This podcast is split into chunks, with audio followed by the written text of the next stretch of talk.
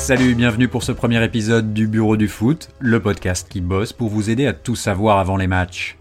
En compagnie de notre expert maison Christophe Bureau, je vous propose de décortiquer le match Marseille-Toulouse. Allez, c'est parti.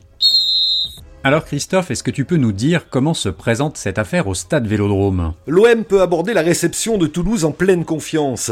Après deux matchs nuls 0 à 0 à Bordeaux et contre Angers, les Marseillais se sont relancés à Saint-Étienne avec une victoire 2 à 0. Les hommes d'André Villas-Boas n'ont aucune raison de trembler avant d'affronter la lanterne rouge du championnat. En effet, le TFC reste sur 13 matchs sans victoire, 12 défaites et un nul, mais surtout n'a jamais réussi à s'imposer en déplacement cette saison. Contre un adversaire en route pour la Ligue 2, le dauphin du PSG au classement a une nouvelle occasion de conforter sa deuxième place et de poursuivre une série positive de 12 matchs sans défaite. L'OM est de surcroît irrésistible au stade Vélodrome avec une seule défaite cette saison lors de la première journée au mois d'août contre Reims. Depuis, les Olympiens ont aligné 7 victoires et 3 nuls. Autant dire que cette rencontre ne doit pas échapper aux partenaires de Dimitri Payet, le joueur décisif, encore déterminant à Geoffroy Guichard mercredi.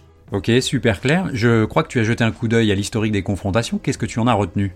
Ce samedi verra les deux clubs s'affronter pour la 60e fois en championnat depuis la saison 84-85. L'OM compte 28 victoires pour 19 nuls et 12 défaites.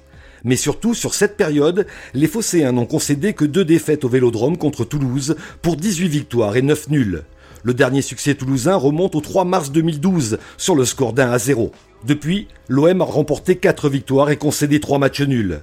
La saison dernière, les Marseillais avaient lancé leur championnat par une victoire 4 à 0 contre Toulouse. À cette occasion, Dimitri Payet avait inscrit un doublé. Merci pour ce topo. À chaque épisode, on a prévu de faire un zoom sur un joueur à suivre en particulier. De quel joueur as-tu envie de nous parler avant cette rencontre? Il n'est pas celui qui accapare la lumière, mais il a transformé la défense marseillaise. Alvaro González est sans aucun doute le joli coup du mercato de l'OM l'été dernier.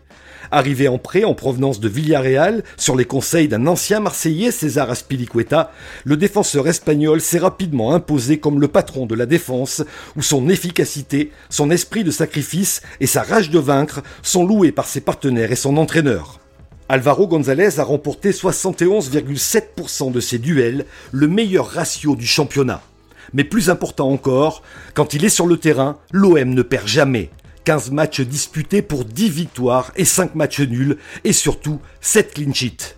Autant dire que les dirigeants vont lever l'option d'achat à la fin de la saison. Ok, avant de conclure ce podcast d'avant-match, est-ce que tu aurais un élément complémentaire à ajouter pour nos auditeurs?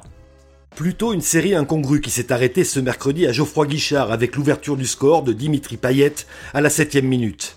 Avant ce but, les Marseillais restaient sur 6 matchs sans marquer en première période. L'autre bonne nouvelle est venue de Nemanja Radonic. L'attaquant serbe a inscrit son cinquième but de la saison, mais surtout le premier dans la peau d'un titulaire. Très apprécié de son entraîneur, mais souvent rattrapé par son inconstance, l'ancien dribbleur de l'étoile rouge de Belgrade, arrivé à Marseille en 2018, est peut-être en train de prouver qu'il n'est pas qu'un simple super sub. Voilà, vous savez tout, ça me paraît un premier dossier plutôt bien ficelé, mon cher Christophe. Pour être complet, je vous rappelle que le match aura lieu samedi à 17h30 et qu'il sera diffusé sur Canal+. Merci à vous d'avoir suivi ce premier épisode. Pour les fans de l'OM, le Bureau du Foot vous donne rendez-vous le vendredi 14 février pour le prochain épisode qui sera consacré au déplacement face à Lille lors de la 25e journée. Si vous avez des commentaires ou des réactions sur notre podcast, n'hésitez pas à nous les communiquer sur Instagram ou Twitter, sur notre compte, le bureau du foot. En attendant, excellent week-end et bon match